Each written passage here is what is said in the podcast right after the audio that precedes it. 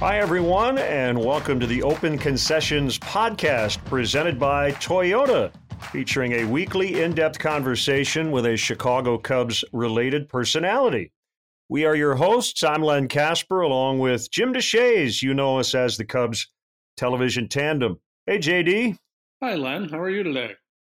Uh, I'm doing fine, and I think I probably had a better week than you did. Uh, people who watch uh, our games probably realize you missed the White Sox series due to an unfortunate golfing mishap last week, but you're on the mend and you're back to work, so that's good news. Yeah, yeah, the good people over at the Northwestern took great care of me. Um, the, it's something I had been barking for a while, and I finally kind of blew it out a little bit, but good news is no surgery is planned, just rest, medication, rehab, and uh, it's great to be back in the saddle in this uh, you know, truncated season. You hate to miss any time.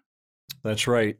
Well, this is going to be a fun one uh, today and this week. Uh, we're going to chat with former Cub first baseman Derrek Lee, a two-time All-Star, won a World Series in two thousand three with the Marlins, three gold gloves. He won a batting title with the Cubs in two thousand five.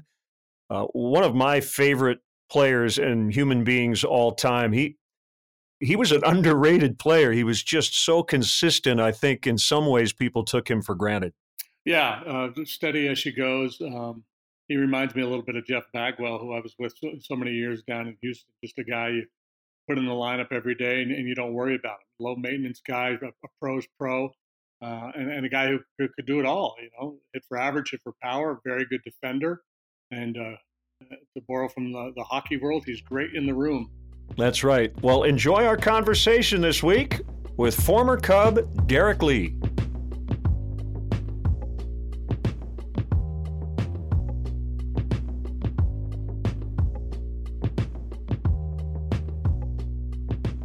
Derrek, how are you? It's been a while. Uh, how are things? Things are good, Len. Um, obviously, it's been a strange twenty twenty. Um, a lot of stuff happening. Um, I, you know, it's one of those things where I'm not sure. Uh, you know, I'm a little disappointed in our country, to be honest, how we're handling a lot of things going on. But, you know, it's been a good educational year for our family and uh, really trying to keep our kids up on what's going on. And uh, yeah, but other than that, all is well. Everyone's healthy. Kids growing fast, so all is good. Yeah, uh, we will talk a lot of baseball here, uh, but since you mentioned it, uh, and I assume you've you've you've watched a, a fair amount of sports. Um, are you heartened to see uh, players in all of the leagues kind of step out and and have a a louder voice uh, that's being heard right now about uh, some of the stuff going on in the country? Yeah, it is. It's uh, it's good that guys are taking the opportunity and, you know, using their platforms. Um, you know, it's it's a different day than even when I played. Um, it, you know, there's situations going on in the world where th- these guys are affected, you know, not as players, but as humans and, you know, parents and brothers and sisters and friends. And these guys are stepping up to the plate and addressing the situations and, uh, you know, how they feel about it, how they can help.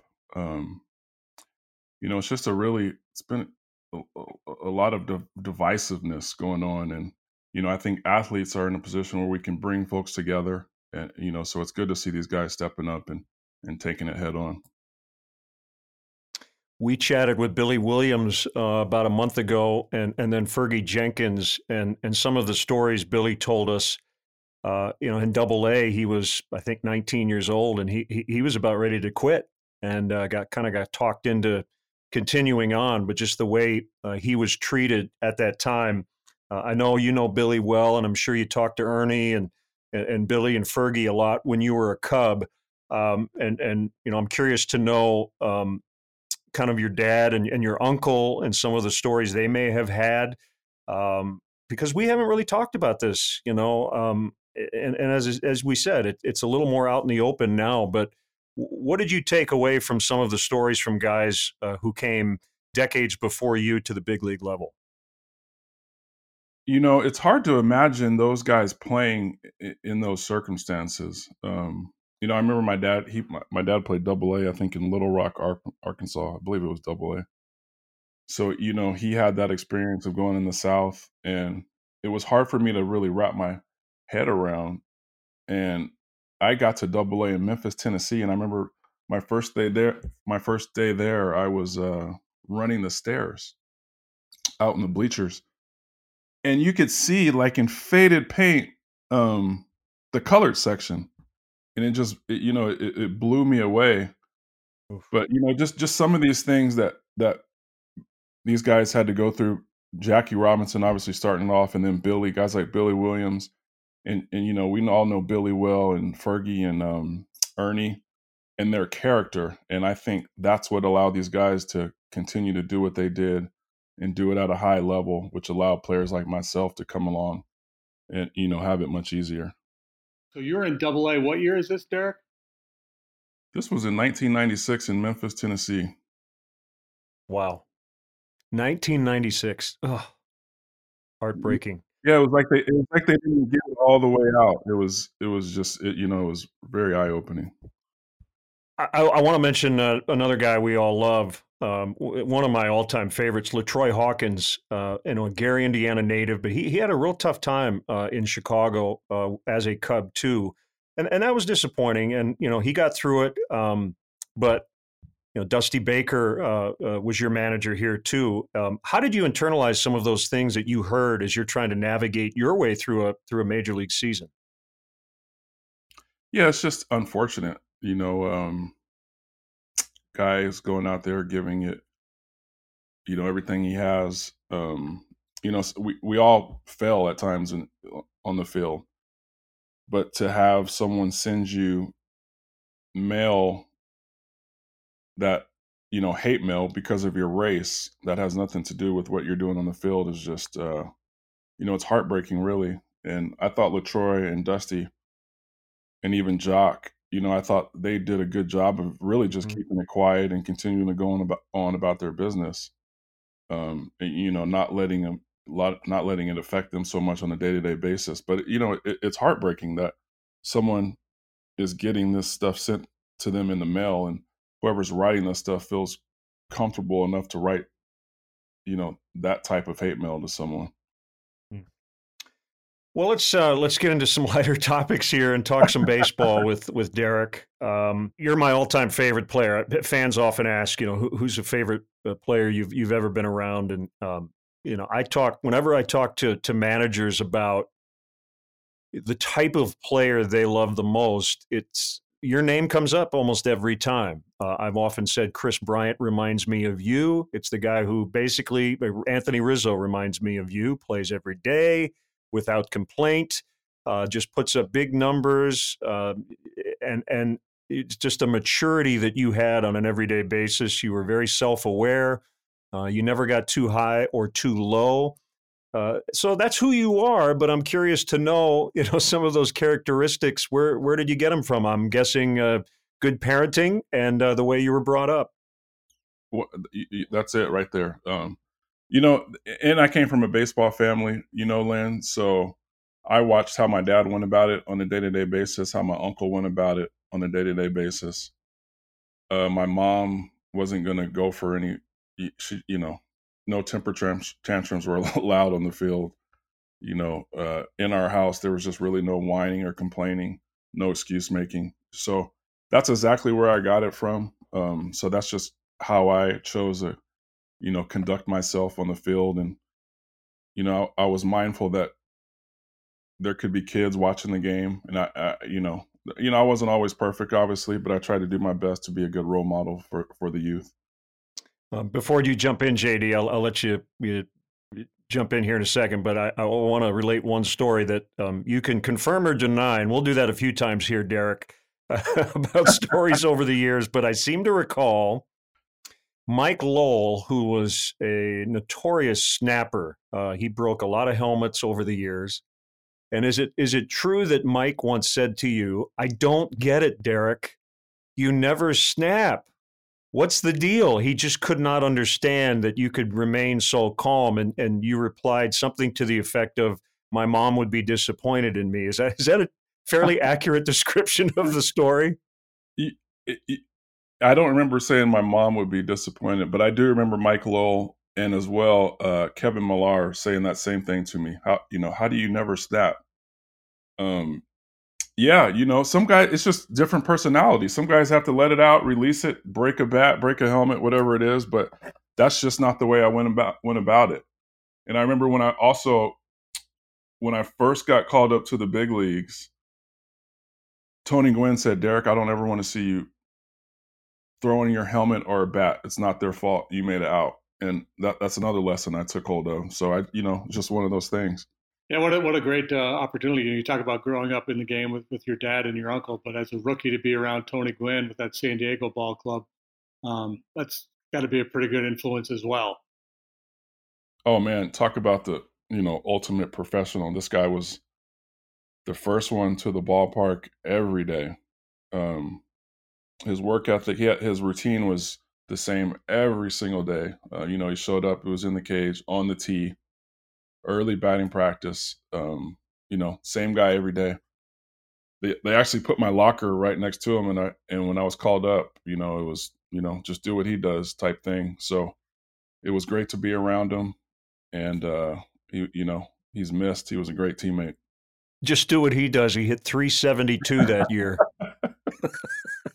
I mean, this guy, he, all the stories you hear about Tony Gwynn and, you know, and B P, he calls out, "Oh, I'm going to hit third base." You know, he really did that stuff. And he just had the ultimate hand-eye coordination and bat control. He used a little tiny, I don't, I think it was thirty-two, thirty-three inches, like thirty ounces. Um, yeah, he was incredible. He just did stuff no one else could do. Well, you know, it doesn't always happen immediately. Um, and, and you had a, you know, a little taste in ninety-seven. Um, you, you took some walks. Uh, it was only twenty-two games, but you know, you had a pretty low batting average your first couple of years in the big leagues with the Marlins before things really got cooking for you. So I'm curious to know, um, and, and this is instructive, I think, for, for Cubs fans who see, you know, a, a young Ian Happ or a Kyle Schwarber who have to go back to the minor leagues, and then they return and they kind of find their legs at this level. How you dealt uh, with failure when you were twenty-two, twenty-three years old and trying to to not only stay in the big leagues, but thrive and, and be the player that you ultimately became. Yeah, Len, I had some, I mean, you know, I, I had some tough years. Um, you know, ninety-eight was, uh, I, I started off okay, actually, but the second half was miserable. I ended up getting sent down in ninety-nine. Um, and it was really the first time I had really experienced that type of failure. It, it, it, you know, you have to dig deep, and that, I think that's where the character comes in. You know, not everyone's able to to handle that type of failure because most most guys, it, it's their first time experiencing that. So, you know, I was able to fight through. I had a great, great crew around us. Um, I remember when I got sent down in ninety-nine, a lot of the guys on the big league team were calling me saying, "Keep your head up, keep going," and that, you know, that was really encouraging. But uh, yeah, you know, baseball, I'm I'm amazed at these young guys nowadays, how they just come up and it seems like a lot of them dominate immediately. It just, you know, these guys are so good now and so fun to watch. But it was definitely a, a learning curve there for me. And uh, I guess it makes it more rewarding that I was able to figure it out and, and last a while. So what did you figure out? Or was it just experience? It, combination. I mean, you know, I, I think with experience, you figure things out. You you learn yourself. For me, it was a lot with myself. Um, just kind of, you know, I had a lot going on with my swing. Um, the I, I was very susceptible to the breaking ball down the way. Um, I got in some bad habits, and pro player really trying to pull the ball when that wasn't my game. Um, So for me, it was just more slowing the game down, learning my swing, how to, shortening my swing. And then from there, it was figuring out what the pitchers were trying to do to me, having a, a really good game plan every single time up at the plate. And, you know, it just took me a while. And, uh, you know, fortunately, I was able to figure it out. Were you a tinkerer, Derrek? Did you did you mess with your swing a lot as a young player? I did. As a young player, um I, I did. You know, I was one of those guys I would be hitting after the game and before the game and trying different stances. And it was probably, I overdid it, overthought it. Um, and the game was getting faster and faster on me. You know, when I was in the box, I had too many thoughts going through my head, and you had to kind of clear the mind and slow it down to be successful. and we're kind of jumping around here, and uh, it's just kind of the way these conversations go. But you, you talked about guys just kind of show up and, and they're great from day one. Miguel Cabrera, uh, we saw him this week with the Tigers. He'll be a first ballot Hall of Famer. Uh, I remember his major league debut. He hit a game-ending home run. I remember Roger Clemens throwing up and in, and then he took him deep in the World Series. There there are very few guys. You saw Tony Gwynn and then Miguel Cabrera come up and just dominate from day one. What what was it about him that impressed you so much when he was twenty? I mean, he, he was just so mature in that batter's box. You know, I, I talked about it took me a while to figure out a plan to, you know, have a great plan at the plate every time. He he just had it from day one. You would see him shorten his swing with two strikes. You would see him shorten his swing with, you know, he had guys in scoring position. He had that knack of finding that hole between first and second. Um, he could turn on the power, obviously, when he needed it. But he was just, he, you know, I think he just fell out of bed hitting. He just, he can just flat out rake as a right-handed hitter. Um, but we, I had this conversation the other day, Len, J D. We called up Dontrelle Willis and Miguel Cabrera that year at the same time. I, I would argue that no other team has called up two guys at, you know, in the middle of the season who've had that big of an impact on a team at twenty years old. What do you, what do you think about that? Yeah, yeah, it'd be hard pressed to come up with a, a similar situation to such right. young guys that were so good so quickly. I mean, they dominated from the time they came up. Yeah, they absolutely. You're you're you're you're one hundred percent right. They just showed up and and took the league by storm. Um, you made a managerial change that year, uh, and I actually was in the clubhouse when Jack McKeon on a Sunday morning was walking through with his jersey on, but it was unbuttoned, and you saw him, and you said, "What are you doing here?" And he said, "I'm your manager." You said, "Really?" Uh, those were days. Those were the days before Twitter and the internet. Um, but that, that was a that was a wild year, and those call-ups kind of coincided uh, with Jack coming aboard. And, um, yeah, you're right. I, I, I'm going to have to dig into that. Uh, two call-ups in one year that had a bigger impact. I think you're spot on. Um, yeah, I think Dontrelle, I, I don't think he won his first start, but I think after that he won like seven in a row or something like that. And, I mean, I mean, you know, we went from like ten thousand a night to twenty thousand just on his just because he was pitching. He, he really got the energy going down there. Yeah, the the, uh, the the phenomenon was similar to Fernando, right? Fernando in eighty-one with the Dodgers, his rookie year. Uh, he wasn't a call-up. He started started the year with the, with the club, but but I, that, there was that same kind of vibe with Dontrelle as with the Fernando mania back in nineteen eighty-one. That's the only comp I can think of. Yeah, that's Dontrelle. Well, the other thing, he oh. could hit too. Oh yeah, he could swing it. He was an athlete. Yeah, Dontrelle could he could definitely swing it with some pop. I'm just looking at his numbers. He was a career two forty-four hitter with nine home runs, and uh, Jack used him to uh, pinch hit uh, every now and again. So, so let's go back to the early days. Uh, be- because you, your dad uh, played in Japan, you got to spend uh, a lot of time in Japan when you were young. Uh, I'm curious to know if you've gone back Uh, much since you retired with your uh, family, and what impact that had on you as a person and maybe later as a player. Yeah. Um, he, my, my dad played ten years in Japan as well as my uncle. So we initially would go, we would, you know, finish the school year and we would go spend the summer there with him.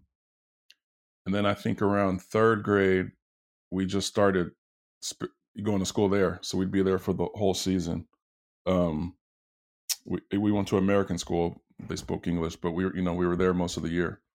And, you know, after school, I was straight to the ballpark with, with my dad. And, um, you know, I, it just kind of, I guess, seeps into you, you know, they just, they, they preach, play the game the right way. So that's probably another lesson in, you know, how I went about my business. But, uh, as far as going back, Len, I, I went back in two thousand two on that, you know, that Japan tour um, that they used to have every other year, I believe it was.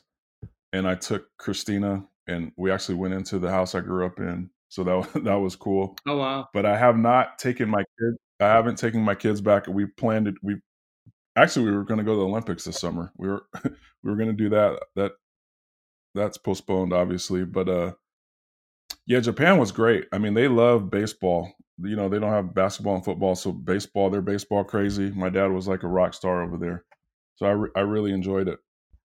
I was going to ask you if if there was um, ever a point where you're like, I wish my existence was a little more normal, more you know, stateside, or was it, man, this is an amazing adventure and this is really cool? And I, I'm guessing it's the latter.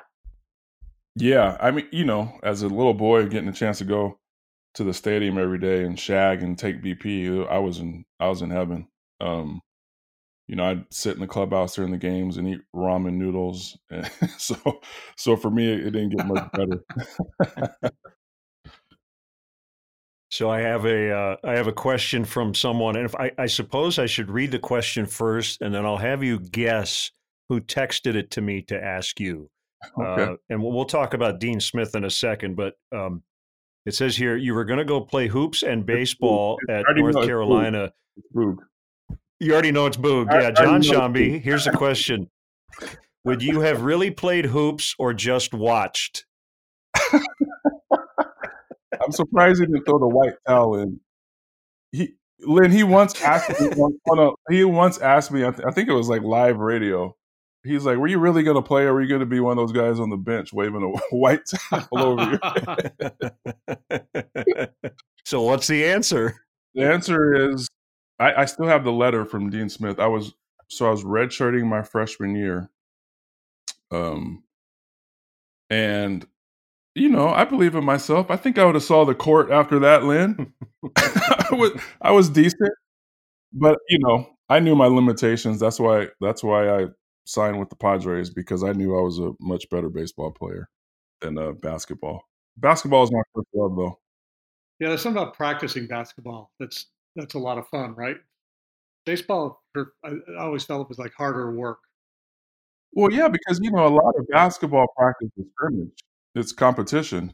You know, it, you don't you don't really scrimmage in baseball. It's more kind of individual work. So basketball, sometimes the practices were, were more fun than the games.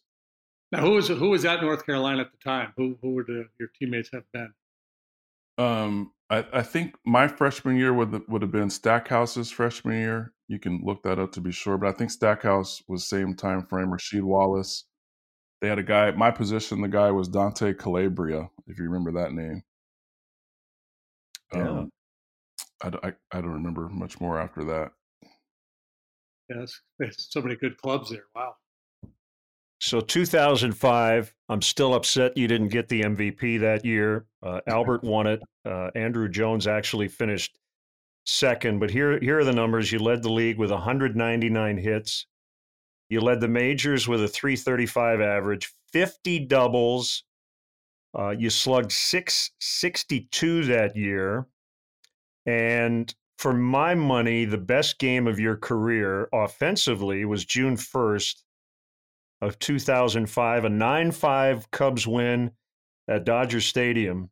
Actually, it was three days. You had three hits the night before. You had uh, three hits the night after in San Diego. But on June first, you went five for five with a home run. Um, I, I think I said at the end of that game, D, that if you had ten at-bats that night, you would have gone ten for ten.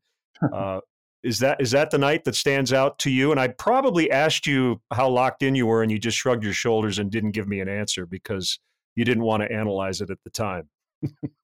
You're exactly right. When you're when you're in that zone like that, you don't want to start thinking about it. You know, you just want to ride it out.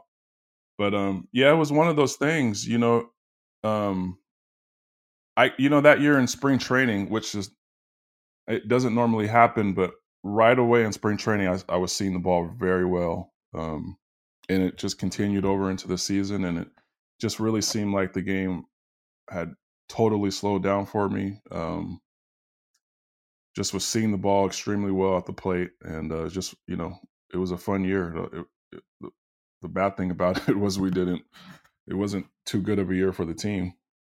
So, J D, you ready for this? twenty-six, twenty-six game stretch, May twenty-seventh to June twenty-third of oh five.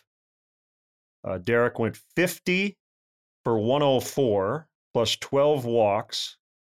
This is twenty-six games, twelve doubles, ten home runs. He hit four eighty-one with an O P S of fourteen twenty-seven. I mean, nobody could get him out. Nobody. And yeah, that, that, I, that's one I, of the best stretches I remember. Yeah, I was working down in Houston at the time, and I, and I remember uh, watching uh, some of that stuff. It was it was really impressive. And you know, before we started our ch- chat with you, D, I, I, you know, I was um, thinking about Jeff Bagwell. That's that's kind of a comp. I think Bag, I, I was around Bagwell for a number of years, and and uh, his game and your game, I just in terms of the approach, the professionalism, that that kind of kind of rings true. Berkman was was similar too. Uh, but man, what a what a group, right? Back in the day, with, with Pujols and you and Bagwell, then Berkman. Uh, a lot of really good first basemen in the game back then. Yeah, Todd Helton. You, you know, it's funny you mentioned Bagwell Helton, because yeah. I modeled my defense. I love the way Jeff Bagwell played defense, and I I actually would. I love the way he charged the bunt.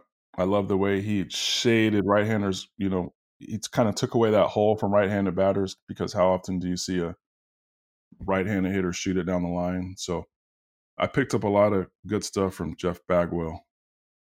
And then I hate to bring this up, but maybe the, one of the worst days of your career uh, happened also at Dodger Stadium the following April. Um, I think it was Rafael Furcal uh, on that collision at first base. And you ended up missing basically two months uh, with the wrist injury. And I know that was just brutal for you, because you prided yourself on playing you know, one fifty-five, one sixty, one sixty-two.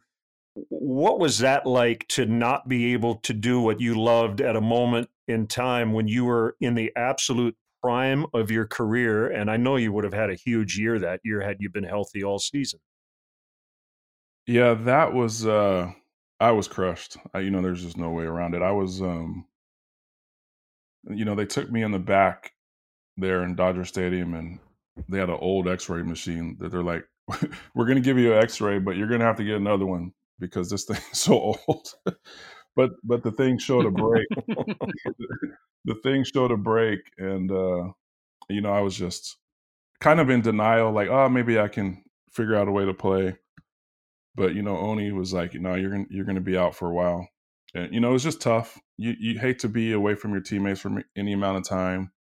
Um, I felt like I was – I had a little shoulder injury from the W B C, so I wasn't off to the start I wanted.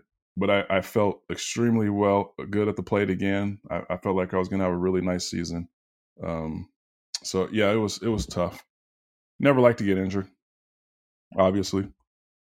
Yeah, and you you you once told me about days off. Uh, that you know the idea was you're almost like if I'm if I'm going to be at the ballpark, I might as well play. Uh, no one would have told you just to stay at home uh, on an off day, but literally it would almost be like stay stay in your civilian clothes, because days off when you might pinch hit don't really feel like mental days off. And uh, you know, I know every team you played on was not as good when you were not. Uh, in the lineup. So were there a few moments when you had to talk Dusty or or Lou uh, or Jack into putting you in the lineup when you weren't? Oh, Len, so the game you talked about in Dodger Stadium, I I think if you look, the game before that, I went oh for five. I, I don't, I think, I'm almost positive the game before I went oh for five, and that night, Dusty wanted to give me a day off. He thought he felt like, okay, you're getting tired. I'm going to sit you down. And I talked him into letting me play that night, and that ended up getting five hits. So yeah, I I I just should you know I felt if you're just like you said, if you're at the park, let's go. You know, um, I'm paid to play, so I just enjoyed playing. I and I felt like if I was able to get out there on the field, that's where I wanted to be. Uh, J D, do you want me to do the uh, the Demp question or? Oh yeah, yeah, no, yeah. We, we we got so I don't know if you heard about this rumor the last week, but uh, uh, your buddy Ryan Dempster told this story on the air last week about um, tipping pitches and and things. I don't know. He said, "Okay, about the seventh or eighth year, you guys were together, uh, and you played on two different teams together with the Marlins and the Cubs." Uh-huh. You commented on something that he did every time he made a pickoff throw. And he said, well, why didn't you tell me earlier? And you said, well, I didn't know if we were going to play together this long. Do you remember that? That's a true story. you you outed, held on to that for like seven years? he, outed, he outed me on uh, national T V, Lynn. Yeah, yeah. yeah, he did. He did. That's a true story. I feel bad about that. So so, so what was what, what was it that he did? There was a tell when he would make a pickoff throw, correct? There was, and I I, I believe it was his front shoulder. I, I don't I don't yeah. want to I, I don't remember specifics, but he definitely had a tell that I always knew. There actually there you know most pitchers do, and if you stand over there at first base, um, you know, you just pick up stuff. So it's not unusual for a pitcher to have a tell when they're coming. yeah, and, and, and you you could run a little bit. You would you would steal some bags. Um, and so what what you know what what would you key on with a pitcher? What was what was you know what what would most guys' tell be? Most guys, it is the front shoulder, right-hander, left-hander. It could be their glove. Um, Some guys have little ticks that they don't even realize they have. You know, they might have a different cadence. Um, you know, some guys could do a little something with their head. Just little, you know, when you're on first waiting for the throw over, you're, that's all you, you're doing is staring at the pitcher. So you you pick up stuff. And what about as a, as a hitter studying opposing pitchers? Were you good at, at picking up tweaks in guys' deliveries or when they come set or things of that nature that might tip you off as to what was coming? I was not good at that. And I didn't, when I did know it, I didn't really want to know it. Um, you know, there's some guys who like to know what's coming. I remember Jim Edmonds, he could tell you every pitch that was coming, it seemed like. Um, but I, I, you know, I didn't, I didn't like to really know because I felt like I just start swinging when I knew it was coming no matter what. Um, so, Yeah, I, I wasn't great at picking up the pitches. And I've heard other guys say that they didn't want it just in case, right, they got it wrong. Like there were there would be guys on right. second base and say, I've got a signs I can let you know. So, you know, but that one time you think you're going to get a break ball and the guy throws one under your chin, uh, that's obviously a very dangerous situation. So for that reason, a lot of guys, no, don't, I don't want to know.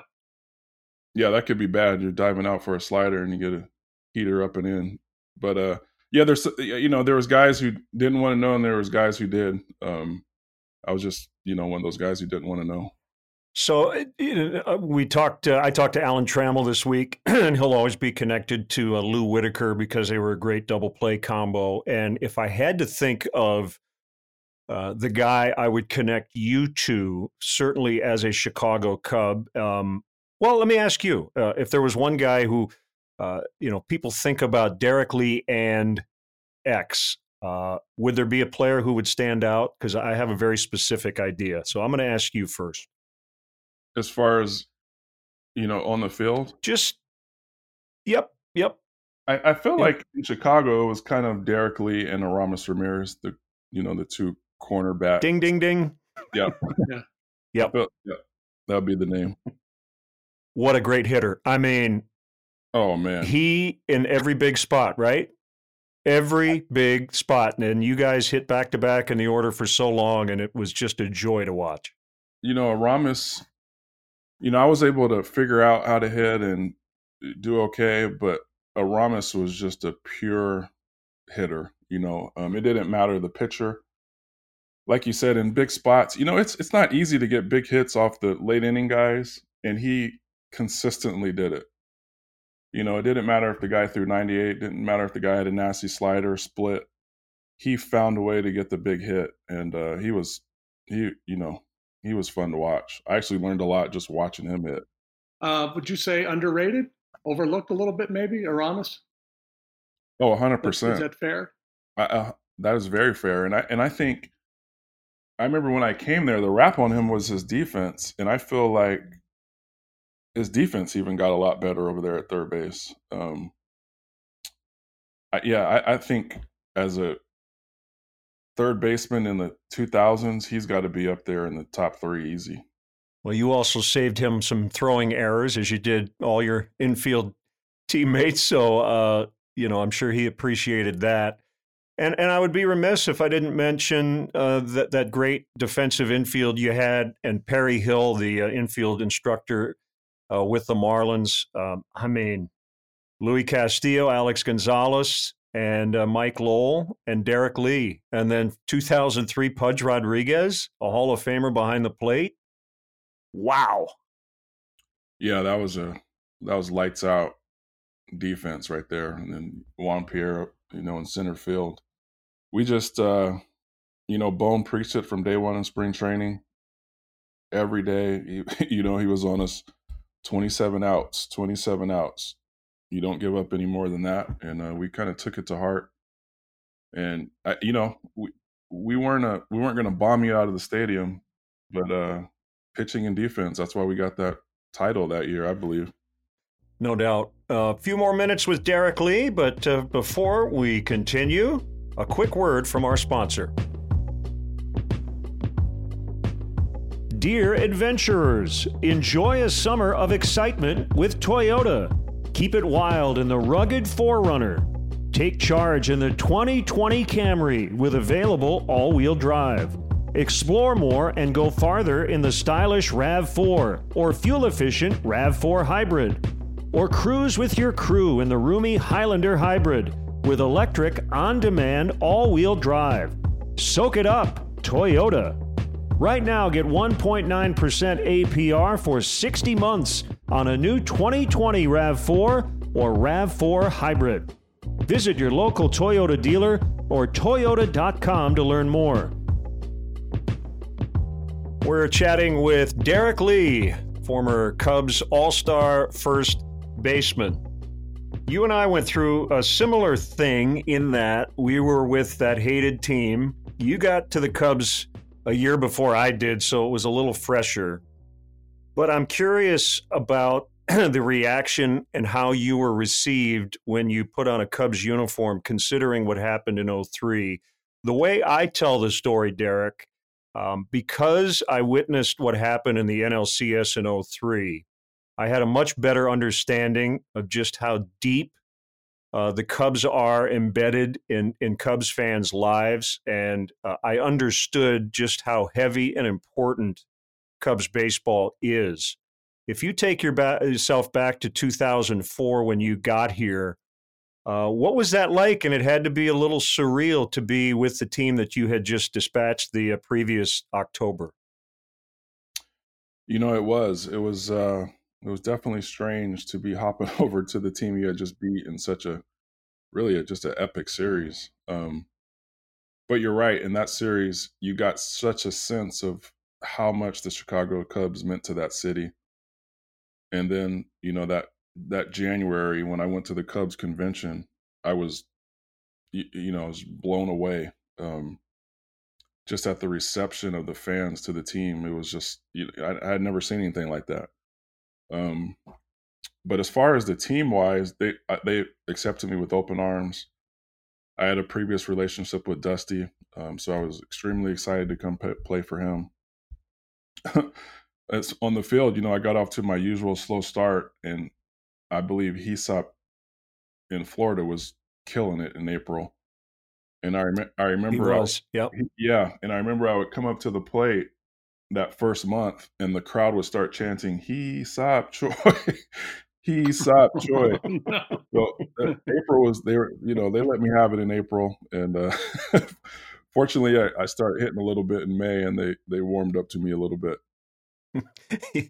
Well, don't worry, they hated me the first month in oh five too. But the the great thing about Chicago and Cubs fans, and and you know this, is that once you're in, J D can attest to this. Once you're in, man, you're in, and and once you're you're you're one of them. And uh, Jason Kendall, w- when he became a Cub at the end of his career, he said every big league player owes it to himself to wear the Cubs uniform at some point. And uh, I'm sure you feel that way. I mean, Andre Dawson, you know, was an Expo for like twelve years and a Cub for six years, and he thinks of himself as a Cub uh, because that experience was stamped uh, on him uh, so heavily. And uh, I know you feel the same way about your time in Chicago. one hundred percent. You know, um, Florida was a great run, you know, great teammates. Obviously, we won the world championship. But I think, like Jason Kendall said, I mean, playing, I would imagine it's like that in Boston, and, you know, the Yankees probably get that experience. But playing in Wrigley Field in front of forty thousand and living in the city, um, you know, you just, it almost feels like you become family. Um, you know, even today when I go back there, just just get such a welcome reception. Um, I'm still a Cubs fan. I still watch. You know, I'm not as not as fortunate as Andre Dawson to get to go to the Hall of Fame, but if I did, it would be in a Cubs uniform, no question about it. Um, just, you know, those seven years were by far the best of my career, and you know, it's just an experience. It's fun to get, I get to tell my kids about. Uh, we have just a couple more minutes here with Derrek Lee. Uh, J D, uh, I'll let you have Adam for a couple more, and then I've got a, a maybe one or two left. I just want to circle back to a, a rookie year with the Padres in nineteen ninety-seven, and I want to hear the story of your first big league home run.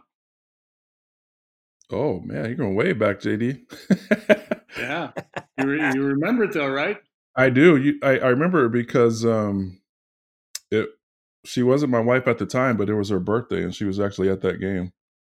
It was September twenty-eighth, ninety-seven, in uh, Old Candlestick Park. I'm trying to think of the pitcher's name. I, I don't remember the pitcher. But Corey Bailey, maybe? Corey Bailey. Corey Bailey? That's his name, like that. Corey Bailey. But I know it was it was a, not a walk-off, but it, it was like the top of the tenth and ended up winning the game for us. I remember that. Yeah. Yeah, I was looking at your game log from your rookie year, and you said you were up in April, then got sent out, came back in September, if if uh, if I've got it right. And that, yeah, the final game of the season, right? And and you hit the game winner in extra innings for your first major league home run. Yep. That's last kind of a good way to end the year. Yep, last game of the year. It had not been a pretty couple months for me in the big leagues, but that that definitely made the offseason a little easier. um. I only have a couple more. Uh, you were traded to the Braves while the Braves were at Wrigley Field. You probably, I don't know how much you remember. That was, I'm sure, just a whirlwind of a weekend. Uh, but it was odd seeing you playing against the Cubs there for a moment. And, you know, it's part of the deal, right? You understand that uh, it's part of the business. But what was that moment like when you stepped into the box and got that great ovation from uh, your former fans, so to speak? You know, that was not a fun three days, Lynn. You know, it was just too raw, I guess, um, kind of basically walking to the other side of the field and having that. It, it just was uh, – I, I didn't enjoy those three days. There, There's just no really no other way to put it. I appreciated the fans' reception, um, but, I, you know, I wasn't ready for it, and I just – it just wasn't a good three days. It, you know, it really took me a while to kind of – become a Brave, I guess. And by the way, that that team was that was a baseball team. You know, they had a bunch of baseball players, and uh, I wish we could have went further in the postseason. But yeah, those those first three days was just, you know, and I think Demp was on the mound my the first game, which made it even tougher. Oof. Yeah, so uh, it, you know, I, I I really don't remember much about the three days. I I didn't take much in. There was a young Jason Hayward on that Braves team, right? His rookie year. Yeah, Jason was over there. He was, uh, I mean, like, you know, he. I think he had he had a great rookie season, and it's good to see him coming back. He's getting his swing back, but I mean, what a player! He plays right field, like, you know, he's fun to watch out there in right field. Yeah, I'm thinking because yeah. he was he was twenty that year. You broke in at twenty-one. That's you know that's that's very young to to get to the big leagues. Uh, and as you mentioned, some guys have success right off. He he certainly did. Um, uh, my other question I, is, is, um, post, post career, what, what do you, what does life look like? What have you been up to? You know, um, believe it or not, somehow I found myself doing some real estate development. Um, and it's funny cause my wife teases me because I, she found this paper years ago that I had written down my goals and, and that's on there. I had forgot about it, but I, I find myself doing that, but mo- you know, mostly, being dad, we travel a bit, um, coach, coach my son's baseball. My girls are in gymnastics and ballet. so mostly being dad and, uh, you know, trying to be around for them. How old are the kids? My oldest is seventeen. She graduated this year. She she's going to Berkeley, Berkeley College of Music. Jada, yeah, you know Jada, Lynn. Wow. She's in college. It's hard to believe. And then my son is my son Dylan's ten. He'll be he'll be eleven next week. And then I have two girls. My Lyric is eight, and Sojourner is five. Fantastic. You're busy, um, yeah. Wow, that's great. Uh, so, uh, final one for you, Derrek. Uh, and and this, I believe, uh, came from from the guy you mentioned earlier, Juan Pierre, who I had uh, talked to uh, a lot and, and still do to this day. And uh, J P just celebrated a birthday. So happy belated birthday to the uh, former Cub. J D wrote a letter uh, when at toward the end of his career, and it got back to his former Twins teammates, and it was about just how fast a big league career can go, and, and to really enjoy it as much as you can, as difficult as that can be, because when you're in the middle of it, it's it's hard to, quote, have fun when you're grinding. But I, I'm guessing for you, and, and J P mentioned this, you win a World Series in two thousand three. And I remember you said it makes you want to win the World Series even more after you do it the first time. And so the question would be this. Probably a little bit in the back of your mind, you're thinking, I'm probably going to win a couple more. Like we'll, we'll, we'll do it again, whatever team I'm on. And it didn't happen. Right. So is it kind of that note for some players who have success early or are, are working towards something to just really embrace that because it is so incredibly difficult and so incredibly fleeting in terms of a big league career when you compare it to a lifetime of experiences? Yeah, I mean, that is so true, Lynn. I mean, I can't, J D, I think that's incredible you did that, wrote that letter. Yeah, the, the letter was funny because I, I had to write a letter on, on another front, and I decided to kind of wax uh, philosophical because, you know, it, it's an odd feeling, right? When you first get out of the game, it's like this party continues to go on without you. Uh, and, and I, I don't know if you experience the same thing, but that first year when spring training is happening and you're not there, it's like, wait a minute, right. You know, how come I'm not invited anymore? It's right. A very bizarre feeling. Yeah, you're just programmed, you know, February time to get up and go. But yeah, I, I it, you know, it, it it goes so quick.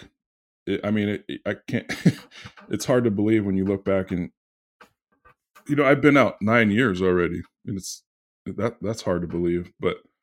Yeah, you have to, you know, it sounds so cliche, but you really do just have to slow it down and try to enjoy every day, you know, kind of take it all in, you know, build those relationships because that is what lasts.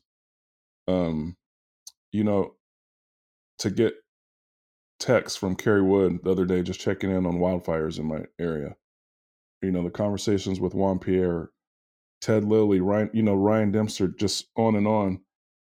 You know, that's what lasts. And if you don't take the time to build those relationships, you know, I, I guarantee that's something you're going to regret. So, you, you know, it is a grind. Obviously, you want to win championships.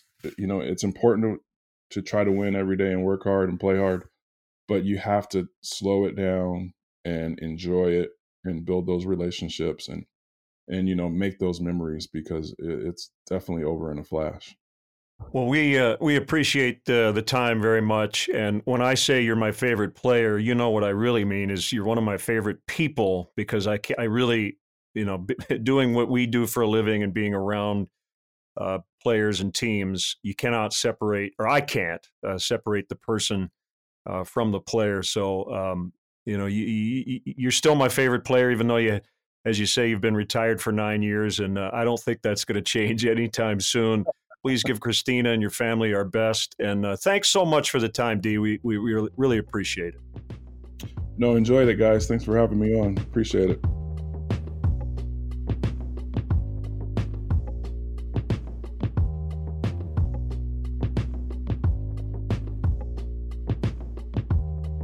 Great stuff with Derrek Lee, the uh, former Cub first baseman. And uh, J D, we are kind of You know, just doing this as we go, and we're doing our weekly admission at the end of our podcast. Uh, we're also going to now add uh, a little uh, twist, because on one of our broadcasts, and I don't even know how it came up, uh, some sort of baseball jargon terminology, uh, I mentioned that I have possession of the Dixon Baseball Dictionary. It's actually the third edition. Uh, I believe it's about a thousand pages, and it just has baseball terms uh, throughout the long history of this game. And I thought it would be fun to maybe randomly open a page and read a couple of entries that we can chew on each week. You want to, should we dive in? Yeah, bring it on. All right. So I'm going to open page three twenty-six. And all right. So we're in the F section. And fishing trip is defined as a swing at a pitch outside the strike zone. A player who goes on a fishing trip hasn't been away on a vacation. He merely took a swing at a bad ball, wrote David Shulman in Baseball Magazine in nineteen forty-three. And I think the takeaway here is the idea of boats, fishing, water. Uh, you, you hear it often throughout uh, baseball history. Yeah, uh, and a lot of nautical terms, um, you know, on deck. Uh, you know, we always say in the hole, but originally it was in the hold, like in, in the hold of a of a boat. Uh, managers are referred to as skippers. And and the other thing is is, is how certain terms uh, that were introduced in the game uh, years and years and years ago, ago have kind of um, stayed, and others have kind of dropped away. And, you know, popular were sports writers in a certain era, maybe not so much anymore. But that's what's so much fun about that book, is to be able to dig in and, and see what was, you know, part of the uh, vernacular of the game maybe years ago that maybe isn't quite as much today. And of course, it's our responsibility now to reintroduce that stuff. And that's why for the next great pitching matchup, we're going to have so-and-so out-slabbed so-and-so. That's right. Yeah, that I think that's where uh, we got the idea. All right, one more. Five and fly. A oh, five-inning well. yeah, a five-inning pitching performance in which the starting pitcher gets credit for the win after the bullpen pitches the final four innings. The etymology of this is interesting. Do you, do you know the, how this started? I, I don't know the the origins of it, but yeah. I know it's been around a long time. And, and well, let's generally, it's a, it's a um, you know, like a stain upon the starting pitcher. The etymology is quitting the military after the required five years of service. Oh, I didn't wow. realize that. I had no idea. Yeah. Well, no five idea. and fly is is a lot more common now, but not necessarily by choice, right?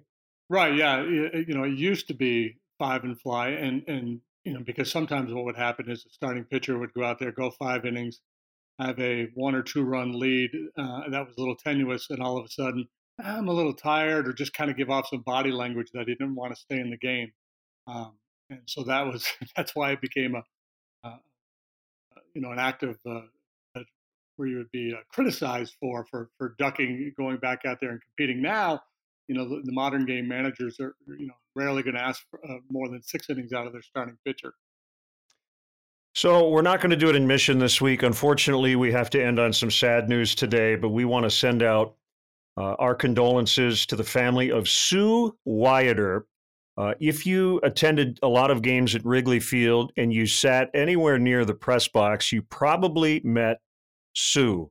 Uh, everyone just remembered her as Sue.